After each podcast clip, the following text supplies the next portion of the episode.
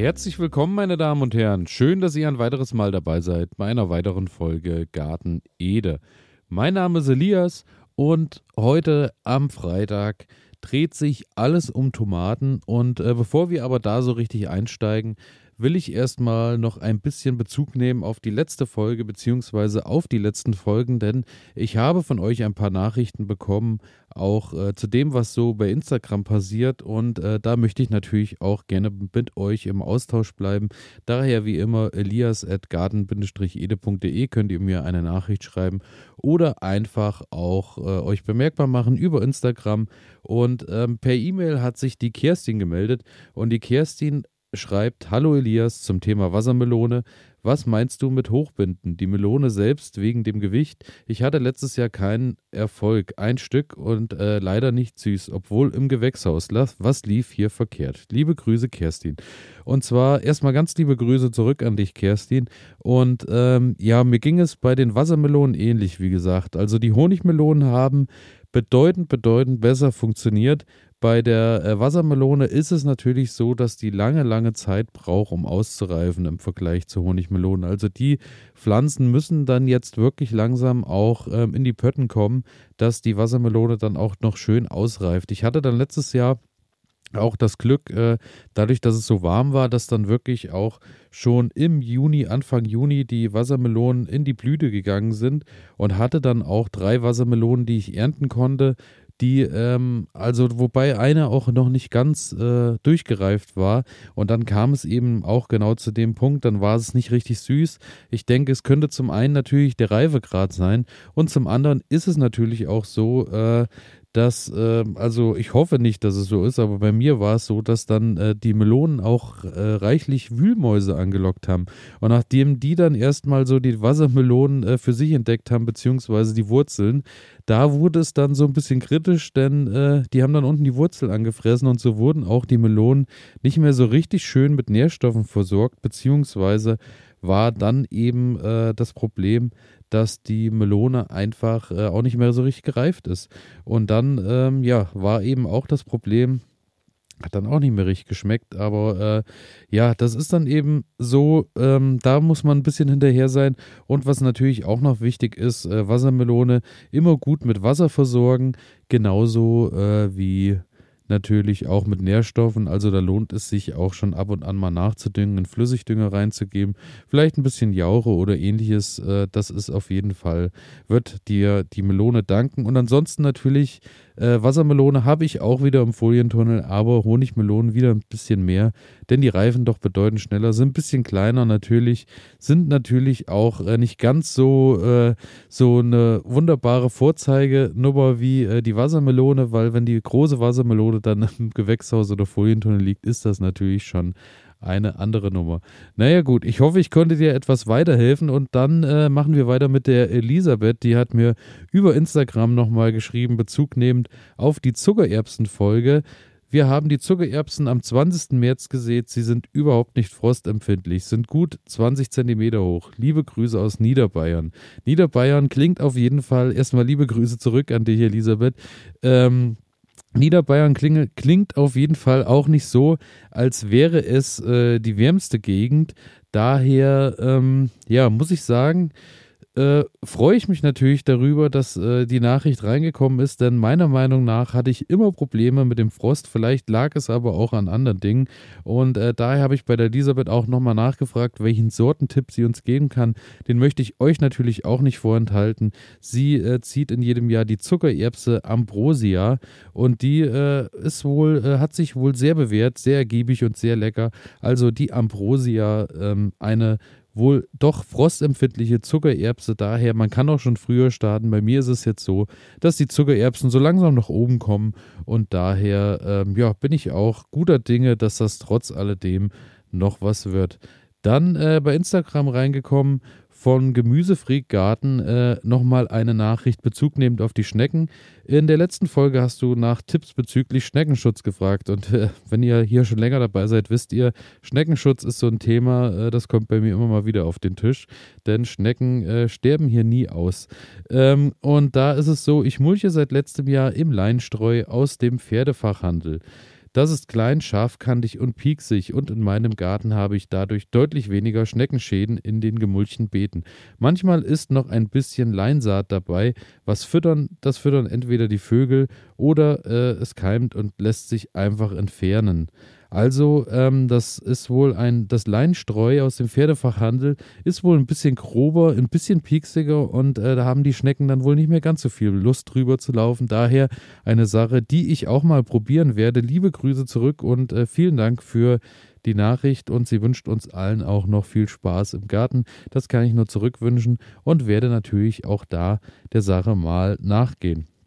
Dann hatte ich äh, in dieser Woche leider, leider wieder das große, große Vergnügen. Ich äh, bin nochmal abends durch meine Bärenallee gegangen, wo links die Johannisbeeren äh, hängen. Johannisbeeren sahen ja gut aus und voller Blüte, sehen auch immer noch gut aus, haben aber leider ein paar Beeren verloren, weil es hier tatsächlich nachts doch sehr, sehr, sehr kalt geworden ist.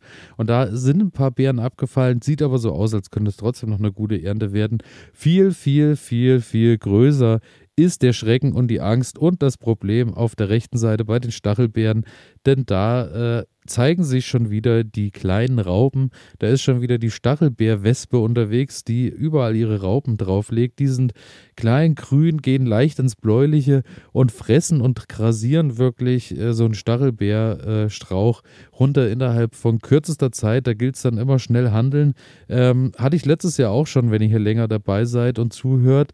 Und da war es so, da kam ich dann leider schon zu spät und musste dann wirklich den Baum äh, großflächig äh, beziehungsweise den Strauch großflächig entfernen, musste hier und da Äste rausschneiden komplett, weil äh, da so viele Raupen drauf waren.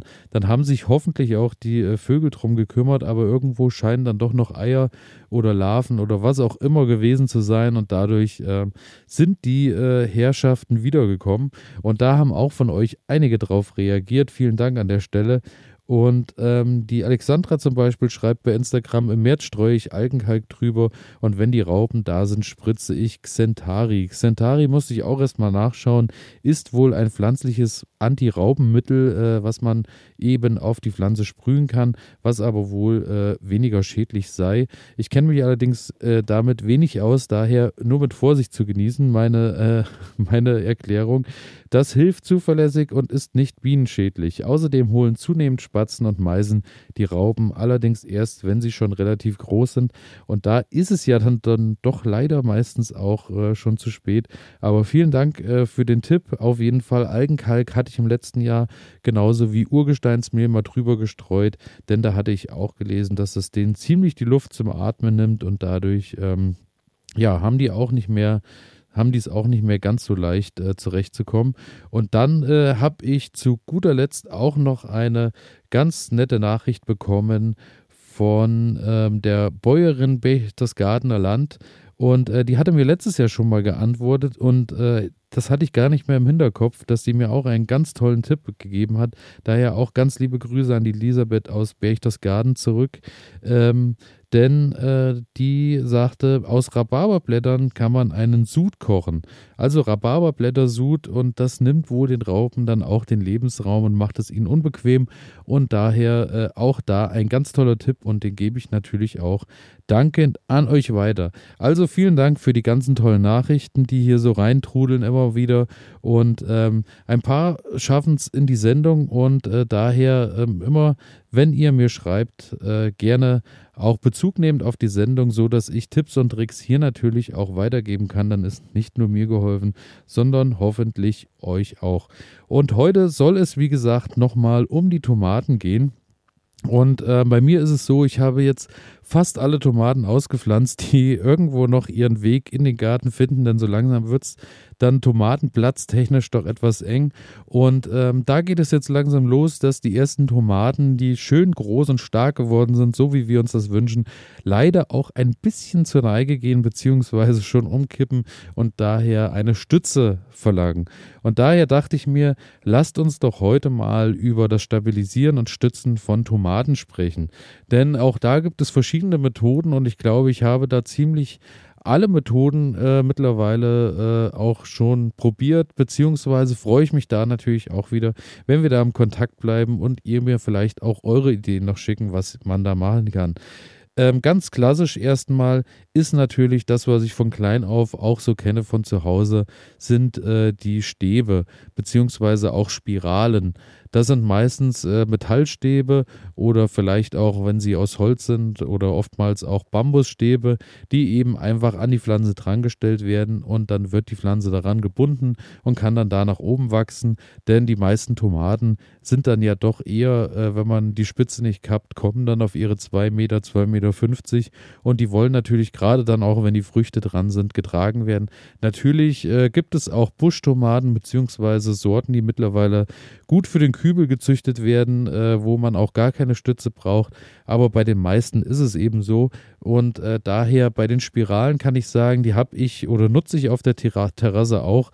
Da, wo eben über dem Kübel auch nichts anderes mehr drüber ist, wo ich noch was befestigen konnte. Dafür ist das eine tolle Lösung. Nachteil ist natürlich, ähm, man ist nach oben hin limitiert von der Höhe, denn da ist irgendwann Schluss. Heißt, äh, irgendwann endet der Stab und den kann ich dann auch nicht verlängern.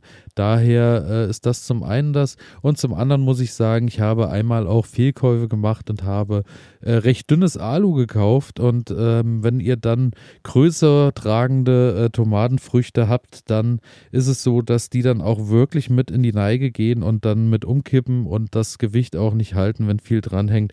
Daher, wenn ihr euch Stäbe kauft, achtet bitte immer darauf, dass ihr schön dickes Material kauft gekauft und schön stabile Stäbe und dann äh, lassen die sich auch wunderbar nutzen. Nach der Saison bin ich immer ein Fan von, äh, wenn man da ein bisschen vielleicht mal mit irgendwie was Desinfektionstechnischem drüber geht, bevor man die einlagert, dann habt ihr auch keine Probleme, dass sich fürs nächste Jahr da auch schon wieder irgendwelche Pilze und äh, Kraut und Braunfäule und Co. Äh, irgendwie breit macht und ihr die dann gleich im nächsten Jahr wieder an eure gesunden Pflanzen hängt.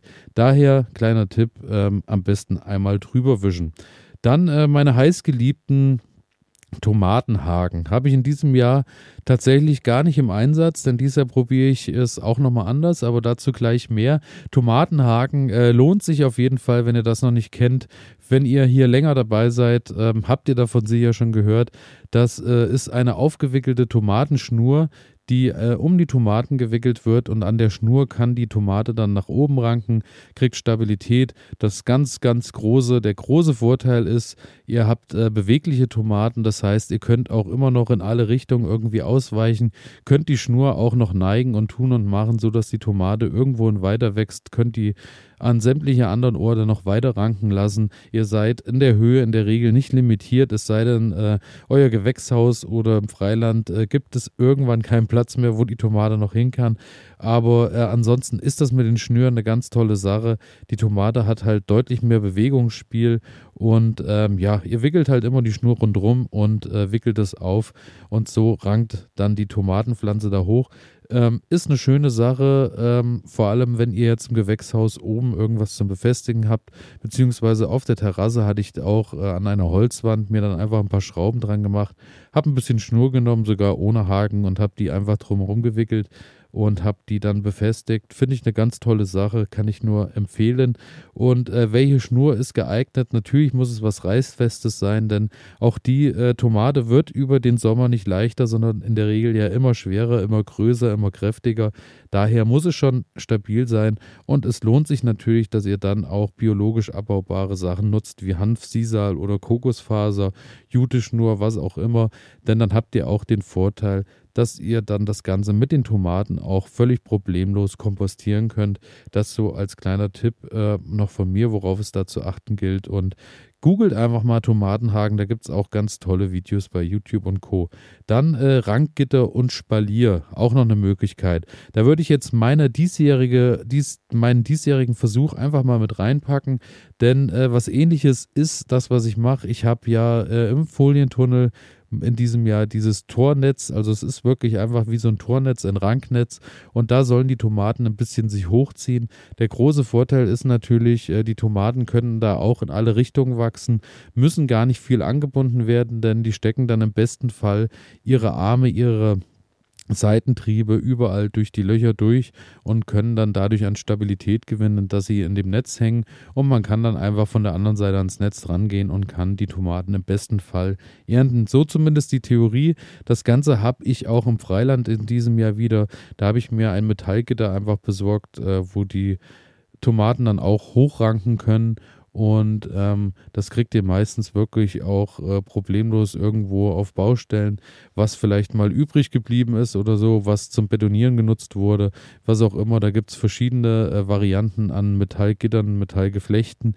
Und da kann man einfach mal nachfragen und da kann man die Tomaten auch wunderbar dran hochranken lassen. Denn auch da ist natürlich der Vorteil, dass ihr durch das Netz, durch die Netzstruktur eine schöne Stabilität drin habt. Und ähm, ja, Nachteil natürlich auch da wieder, auch das Ganze ist limitiert, vor allem wenn ihr es aus Metall habt. Ähm, dann ist natürlich auch irgendwann ein Ende in Sicht von der Höhe. Aber generell äh, habe ich diese zwei Sachen dies Jahr in Benutzung. Wie gesagt, im Folientunnel ein bisschen, ähm, ein bisschen beweglicher in Form mit Schnur und draußen mit Metall. Auch da bin ich wirklich sehr gespannt, dann äh, Ranksäule und Rankturm, sagt der Name ja schon. Das ist dann mehr äh, Metallgerüst oder äh, auch mit Holz vielleicht gebunden, dass ihr wirklich um die Pflanze rundherum eine Spirale habt, beziehungsweise ähm, dass da ein Gerüst ist. Viele machen auch in den äh, Kübeln, wie ich gesehen habe, nicht mehr eine Bambusstange in die Mitte, sondern eher vier Bambusstangen an jede Ecke im Kübel oder an, an, jede, an, jede äußere, äh, an jede äußere Rundung, wenn es natürlich kein eckiger ist, kein eckiger Kübel. Und dann äh, geht das von dort nach oben, so dass ihr dort einen Kegel habt, beziehungsweise dann eher pyramidenförmig angelegt seid. Ist natürlich im Kübel, äh, bringt auch wieder mehr Stabilität als ein Stäbchen, was in der Mitte steht. Ähm, draußen wäre das Ganze, habe ich dieses Jahr auch im Versuch, ähm, ein, ich habe ja einen Kegel gebaut im letzten Jahr schon aus äh, Ästen die irgendwo von den Bäumen abgefallen sind, habe mir die so zurechtgeschnitten, dass die so auf 2,50 Meter Höhe sind, mit der, also geschnitten, eher gesägt, habe die aneinander gestellt und dann auch einfach äh, Jutefaden rundrum gewickelt, sodass da quasi ein Kegel mit äh, Seil rundrum gespannt ist. Da wuchsen dann im letzten Jahr Kürbis und Gurken hoch. In diesem Jahr habe ich das Ganze einfach mal genutzt für die Wildtomaten, denn gerade bei Wildtomaten ist das eine ganz schöne Sache. Die Wildtomaten werden ja nicht ausgegeizt, sondern explodieren wirklich in der Breite. Also wenn ihr noch keine Wildtomaten hattet, das lohnt sich wirklich auch, denn äh, die werden werden wirklich riesengroße Büsche. Und ähm, diese Wildtomaten stehen dann in diesem Jahr auch bei mir in äh, diesem Kegel drin und wachsen dann im besten Fall äh, auch den Kegel hoch, beziehungsweise in die Breite einfach und können sich dort ein bisschen stützen, dass sie nicht abbrechen oder nicht die Früchte auf der Erde liegen. Und äh, ja, da bin ich auch gespannt, wie das funktioniert. Das ist auch einer meiner Versuche in diesem Jahr. Auch da werde ich euch natürlich berichten, was so, ähm, ja, wie das Ganze so funktioniert. Und ähm, ja, damit bin ich ziemlich am Ende angekommen mit all dem, äh, was ich so an Versuchen mit Tomaten, Rankhilfen und Stützen betreibe. Ähm, ich freue mich natürlich, wenn ihr mir einfach auch mal eine Nachricht schreibt, elias.garten-ede.de, was ihr mit den Tomaten so macht. Vielleicht habt ihr auch noch eine Sache, eine Idee, die ich hier noch gar nicht genannt habe. Und was natürlich auch äh, eine tolle Sache ist, ein tolles Feature. Hört ihr den Podcast jetzt bei Spotify, werde ich hier äh, zum Podcast direkt bei Spotify mal eine Umfrage starten. Die findet ihr, während ihr die Sendung hört, wenn ihr einfach auf die Folge klickt und ähm, dann ploppt dann schon dieses Fenster auf und dann könnt ihr bei der Umfrage einfach mal ankreuzen, was bei euch in Benutzung ist, so dass man mal einen Überblick hat, wer von euch sowas benutzt. Das interessiert mich wirklich sehr und was sich auch bewährt hat. Und ähm, zum anderen natürlich einfach immer mal bei Instagram schauen, da kommen dann auch Bilder zu den einzelnen Sachen rüber und ähm, ja, ich freue mich natürlich wie immer, wenn ihr auf Folgen abonnieren klickt und äh, mir eine schöne Bewertung da lasst, denn dadurch äh, werde ich mehr gesehen und der Podcast verbreitet sich etwas mehr. Oder aber, wenn ihr natürlich auch euren Freunden und Freundinnen davon erzählt. Und damit verabschiede ich mich, freue mich, wenn wir uns auch am Montag wieder hören, am Pfingstmontag. Wir schauen mal, was wir bis dahin im Garten noch alles schaffen und ähm, ja, begeben uns dann rein ins lange Wochenende. Ich wünsche euch erstmal schöne Pfingsten, vielen Dank fürs Zuhören und bis nächste Woche. Ciao.